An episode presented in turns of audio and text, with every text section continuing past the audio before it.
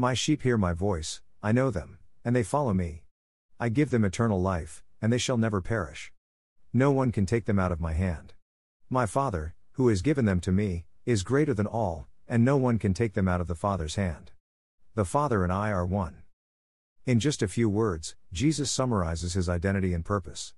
Although taken from a different part of John's Gospel than last week's Bread of Life readings, Jesus makes clear why he is able to give eternal life to those who believe in him and follow him. He has power over life and death because in his words, the Father and I are one. In those same words, Jesus affirms his place within the Trinity, a person distinct within it yet part of the undivided unity. God, help me recognize how to place myself in the Father's hands. Help me understand that the place I want to be for eternity is with before the throne of the Lamb.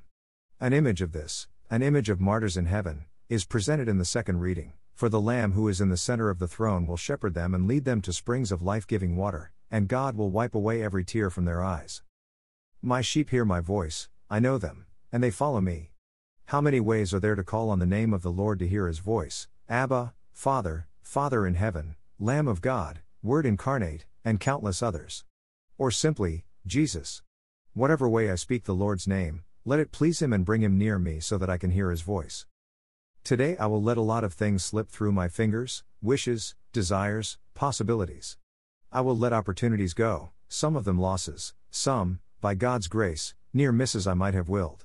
But I will let them go because the day ends and because I must, I have no choice.